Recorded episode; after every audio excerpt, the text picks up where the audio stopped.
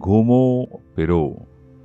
दुनिया देखो, पर किसी को बताओ मत।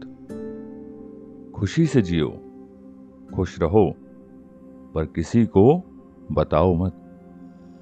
एक सच्ची प्रेम कहानी, एक गहरा इश्क। जियो, पर किसी को बताओ मत, क्योंकि लोग खूबसूरत चीज़ें अक्सर बर्बाद कर देते हैं।